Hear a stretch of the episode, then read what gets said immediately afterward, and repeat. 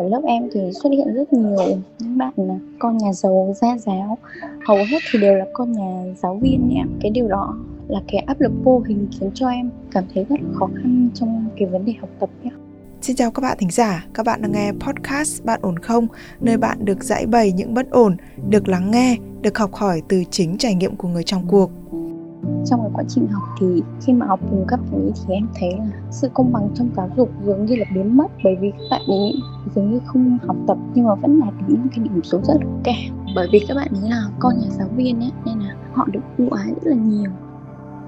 Cái vấn đề của thấy ở đây là là thấy không không có tôn trọng học sinh của mình. Uh-huh. em cũng không thích lắm. Thế có nói với các bạn học giỏi ạ là ừ. học chung với những đứa rốt là chán thật nên là em cảm thấy không thích cái thấy và cũng không cảm thấy thấy dạy dễ hiểu các bạn thân mến những bất ổn là chuyện của mỗi một cá nhân nhưng những vấn đề trong đó những bài học mà bạn cần ghi nhớ hay đơn thuần là tâm thế mà bạn cần để đối mặt với những bất ổn, thì mình nghĩ đó là câu chuyện chung của rất là nhiều người. Hy vọng là những câu chuyện mà mỗi một nhân vật trong podcast Bạn ổn không đã trải qua cũng chính là những thứ mà bạn cần ở đâu đó trong một vài giai đoạn hay là khoảnh khắc của cuộc đời. Và nếu như bạn cần một người để lắng nghe, một người để gỡ những nút thắt trong cảm xúc của mình, bạn cũng có thể gửi thư về cho chúng tôi qua hòm thư podcast net.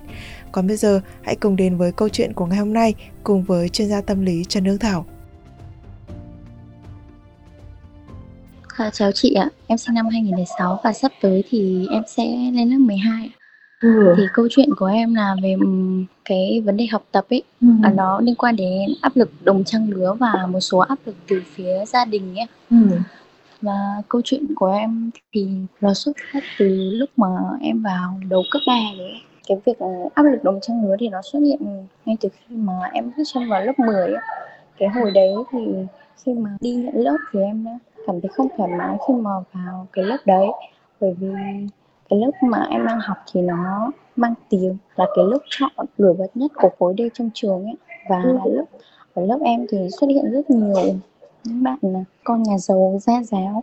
Và các bạn ấy hầu hết thì đều là con nhà giáo viên ấy cái điều đó là cái áp lực vô hình khiến cho em cảm thấy rất khó khăn trong cái vấn đề học tập ấy trong cái quá trình học thì khi mà học cùng các bạn ấy thì em thấy là sự công bằng trong giáo dục dường như là biến mất. Bởi vì các bạn ấy dường như không học tập nhưng mà vẫn đạt được những cái điểm số rất là kém bởi vì các bạn ấy là con nhà giáo viên ấy nên là họ được ưu ái rất là nhiều. Có những bạn một số bạn trong lớp thì có học nhưng mà dường như thì cái điểm số khá rất thấp hầu như không được thầy cô chú ý đến. Trong suốt những năm học lớp 11 ấy, bản thân em cũng có nỗ lực cố gắng khá là nhiều nhưng mà lại không nhận được sự công nhận từ thầy cô cũng như gia đình. Và dần dần thì những cái suy nghĩ tiêu cực cứ đến với em. Và bây giờ thì em đang xuất hiện những cái dấu hiệu của bệnh lỗ lực ảo. Em không muốn tiếp thu thêm những cái kiến thức khác bởi vì em cảm thấy là những cái gì mà mình cố gắng nỗ lực nó không được công nhận. Rồi ờ, ngày xưa chị sinh trường chuyên nên chị rất hiểu về câu chuyện này của em. Chị tự thi đỗ vào nhưng mà trong lớp chị cũng sẽ có khá nhiều những cái bạn mà các bạn được vào theo cái suất được gọi là suất ngoại giao ấy, thì chị cũng nhìn thấy được là các bạn ấy rất là áp lực bởi vì là ngồi trong lớp mà không hiểu gì cả nó là một cái cực hình tra tấn ấy. Cho nên là nói đi thì nói lại thì họ họ mình nhìn bề ngoài họ có vẻ thảnh thơi như vậy nhưng có lẽ họ cũng sẽ có những cái áp lực riêng của họ mà mình không biết. Vâng, vâng. Đó về phía họ nhé còn về phía mình này thì bây giờ ấy, cái vấn đề là cái nỗ lực của em ấy, không được công nhận thì em cảm thấy là cái điểm số mình đạt được nó không có nó nó nó không có đúng hay là đúng cái điểm số đấy rồi nhưng mà nhưng mà những cái điều mà những cái sự tiến bộ của em thì không ai nhìn thấy. Hay thế nào? Cái điểm số thì dường như là nó không đúng với thực lực của em. Tại vì em thấy ở lớp rất nhiều bạn là kiểu ở trong lớp giống như là không tập trung không ừ. có học một tí nào luôn ấy cũng có thể là ngủ ở trong giờ. Nhưng mà điểm phẩy của các bạn ý được lâng lên rất là cao. Còn bản thân em thì em có tập trung em có học em có xung phong phát biểu nhưng mà cái điểm số của em dường như nó chỉ ở mức 8 phải trở lên và không bao giờ có thể qua được cái điểm đấy. Ừ. tại vì bây giờ chị biết là bọn em rất là hay làm đề trắc nghiệm mọi thứ nó đã hiển hiện trên cái kết quả nó rõ ràng nó không có mù mờ trừ môn văn ra. Môn văn bây giờ vẫn làm tự luận phải không? Nhưng mà nó cũng có ba đêm điểm thì thầy cô có công bố cái ba đêm điểm đấy không có thầy cô cũng có công bố nhưng mà trong cái trong một số môn học khác ví dụ ở thi trắc nghiệm ấy thì ừ. thầy cô chấm bằng máy là chấm chung tất cả toàn cố với nhau. Nhưng mà các thầy cô không công bố cái cái danh sách điểm đấy lên. Bọn em thì khi mà thi xong thì sẽ bị thu lại hết đề ấy, nên là rất khó để tra đáp án. Chỉ là thầy cô công bố điểm như thế nào thì bọn em biết như thế thôi Ồ thế thì làm sao biết được là cái điều đấy nó có đúng hay không mà mình có được chấm đúng điểm của mình hay không? Thế thì em mới thấy là cái sự công bằng ở trong lớp em nó dường như là không có. Thì cái này nó hơi mù mờ một chút tại vì ấy, cái vấn đề mà chị muốn nói với em rằng là cái việc mình đi so sánh với một người ấy, nó sẽ luôn luôn luôn diễn ra trong suốt cuộc đời này của mình. Bởi vì là lúc nào cũng sẽ có người hơn mình và có người kém mình. Mình quá chú tâm vào cái điều đó thì nó sẽ luôn luôn khiến cho mình bị áp lực.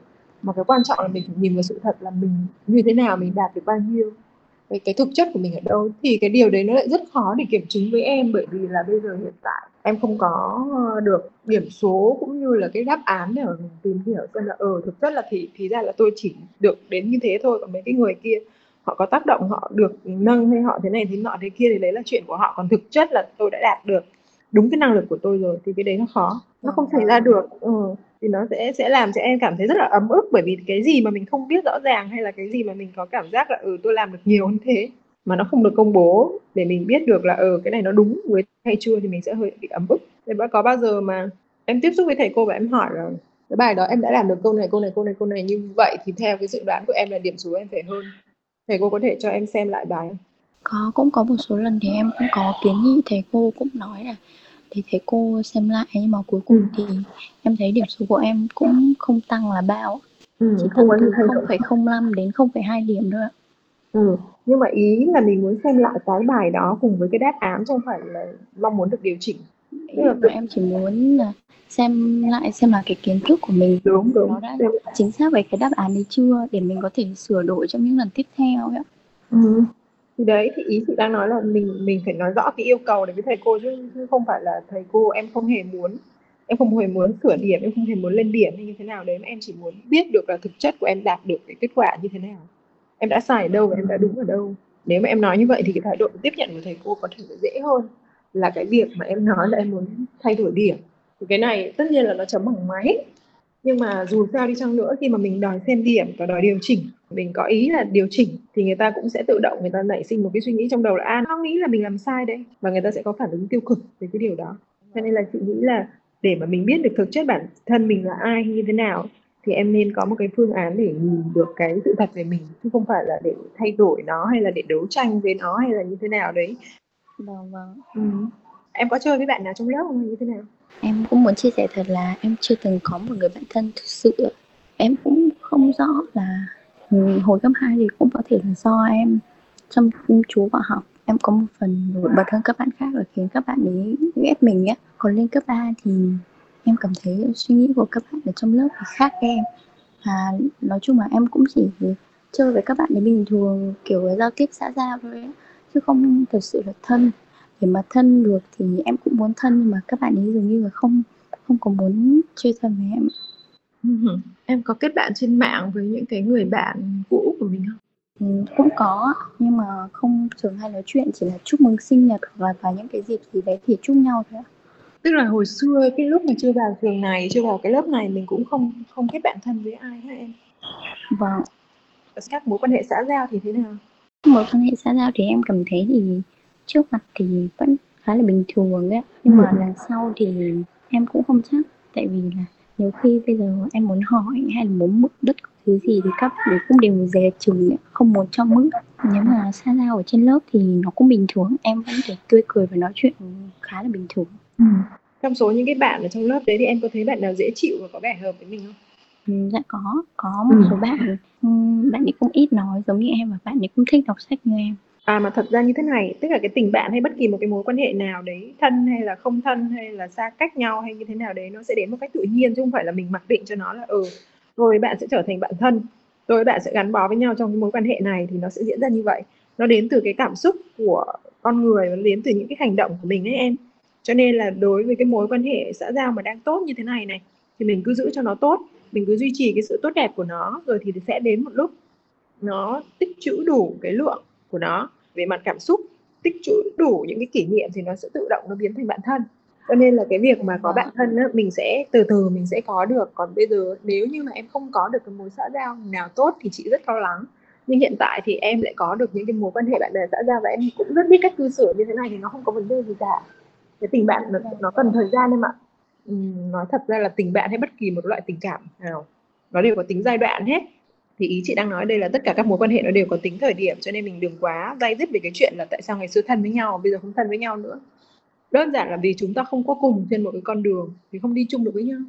Rồi bây giờ mình quay lại cái cái việc mà điểm số của mình ấy. Uh, hiện tại 8 phẩy mấy như vậy vẫn là học sinh giỏi đúng không? Vâng vâng. Ừ, có lợi thế gì trong xét tuyển của em không về mặt lợi thế trong cái vấn đề xét tuyển về đại học thì em cảm thấy điểm số của em cũng ở mức tương đối cũng có thể nói là học bạ khá là đẹp ừ. cái trường mà em mong muốn sau này em sẽ theo học đại học á thì với cái điểm số như thế này nó có ổn không?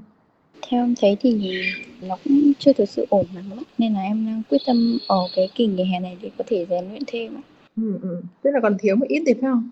Vâng vâng. Cái môn nào trong mấy cái môn này là yếu nhất? Ừ, có thể là môn toán thầy giáo ở lớp thì có tổ chức dạy thêm nhưng mà ừ. thầy giáo dạy ở trên trường thì có tổ chức dạy thêm nhưng mà em không thể hiểu được cái cách thầy dạy và cái vấn đề của thầy ở đây là là thầy không không có tôn trọng học sinh của mình uh-huh. em không không thích lắm thầy có nói với các bạn học giỏi ạ là ừ. học chung với những đứa rốt là chán thật nên là em cảm thấy không thích cái thầy và cũng không cảm thấy thấy dạy dễ hiểu thế thì uh, dạy thêm như thế học phí nó có quá sức so với gia đình của em không? Không có quá sức ạ. Ừ. cũng vừa tầm ạ. Nếu như em đi học thêm thì kết quả của mình có cải thiện không? Em cảm thấy đi học thêm thì cái kiến thức nền tảng của em nó cũng hơn và em được rèn luyện nhiều bài thực hư ừ. em có nhiều tài liệu hay để làm mỗi ngày ừ, ừ. ngoại trừ cái cái thái độ đấy là thầy tỏ ra trước cả lớp theo cái kiểu nói nói khơi khơi trước mặt mọi người hay thế nào? Thầy nói nói với cầm những cái bạn học giỏi thôi ạ thầy nói lén sau lưng. cạnh các bạn ấy và nói. Nên bọn em có nghe thấy ạ nếu mà thầy nói lớn như vậy thì chị nghĩ đấy là đùa. Nhưng mà bọn em không nghĩ đấy là đùa. Và tất cả những cái gì thầy dạy ở trên lớp thầy đều tỏ ra là như thế. Nếu như mình không thể thay đổi được hiện thực thì có lẽ mình phải xoay vào để thay đổi chính bản thân mình thôi em. Cái cái mà thay đổi dễ nhất thì chính là cái cách nhìn nhận vấn đề. Thay vì bây giờ là tôi suy nghĩ về về cuộc sống về thái độ về này về kia thì tôi hãy tập trung vào mục đích. Cái mục tiêu mà em mong muốn đạt được là gì hả bé? Cái mục tiêu gần nhất của em bây giờ là có thêm nhiều cơ hội hơn kiểu về vấn đề xét tuyển để vào đại học ấy ừ, ừ. nếu như em đổi sang một cái người giáo viên khác để học thêm sẽ làm cho em có kiến thức thực sự và em thoải mái hơn về mặt tinh thần nhưng em phải chịu điểm số xấu ở trên lớp thì em có chịu không? Bởi vì điểm số ở trên lớp nó cũng khá quan trọng ấy. Ừ. Làm cho cái học bạ của mình nó đẹp lên nên là có lẽ là cái vấn đề đấy thì em sẽ cũng sẽ kiểu chấp nhận học với thầy giáo kia. Ừ. Tức là mình phải chọn cái phương án để thỏa hiệp thôi. Ờ, vâng. Ừ. Sau khi mình thỏa hiệp xong như vậy thì chị nghĩ là em vẫn sẽ có những cái ấm ức về mặt tinh thần bây giờ mình có rất là nhiều những cái thuận lợi và những cái phương án hỗ trợ của mình. Có rất nhiều giáo viên online. Người ta dạy một cách miễn phí ở trên đấy và tụi em có thể tham khảo, tụi em có thể tự tìm, tự xem những cái bài giảng online này có một số thầy chị thấy rất nổi tiếng. Thì chứng tỏ là có rất nhiều người họ họ đã tìm thấy cái lợi ích ở trong đó để mà họ xem. Vấn đề ở đây là chị đã hiểu rất rõ là cái thực trạng của giáo dục nó đang diễn ra cái gì. Và đây là một cái thực trạng mà không phải là nó có thể dễ dàng thay đổi được. Thế thì vâng bằng cái sức của mình hiện tại bây giờ ấy, mình sẽ không thể thay đổi được nó thì mình phải dùng cái sức lực của mình ở trong tương lai. Chính vì vậy mà mình cần phải thỏa hiệp với một số cái điều nó đang tồn tại bây giờ và vượt qua nó để tiến tới một cái tương lai mà mình có thể trở thành một cái người mà có thể can thiệp và thay đổi nó.